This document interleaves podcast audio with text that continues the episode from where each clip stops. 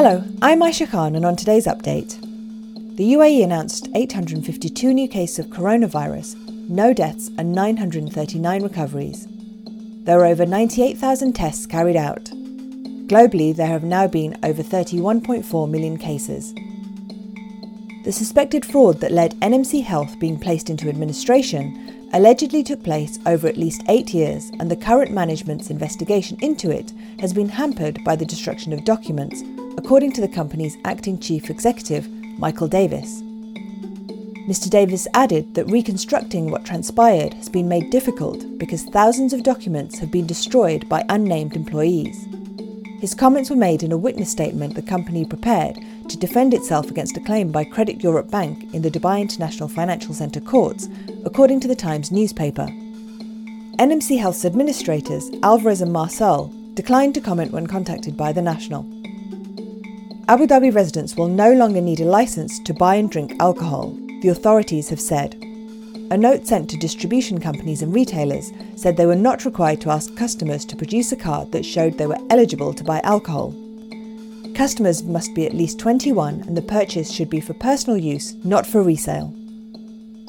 Pupils in years 7 to 9 in Abu Dhabi will continue with online learning, but children due to sit international exams next year will have the option to attend face to face lessons.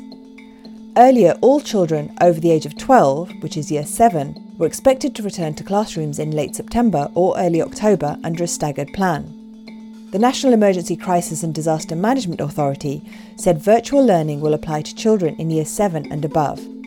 Pupils who are due to sit international exams like the GCSEs, A levels, and IB next year have been given the option to attend face to face lessons.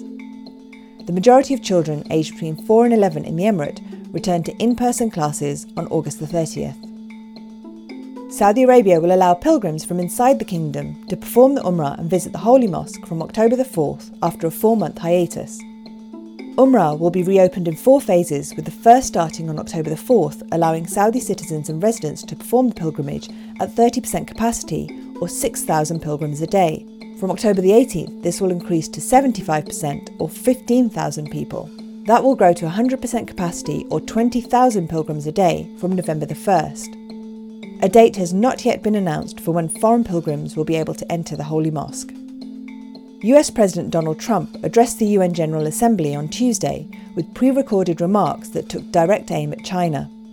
He opened by referring to the coronavirus as the China virus, a name that critics have said stokes anti Asian racism the US president issued a sharp critique of the Chinese government and the World Health Organization's handling of the COVID 19 pandemic, accusing them of falsifying information about the emergent virus.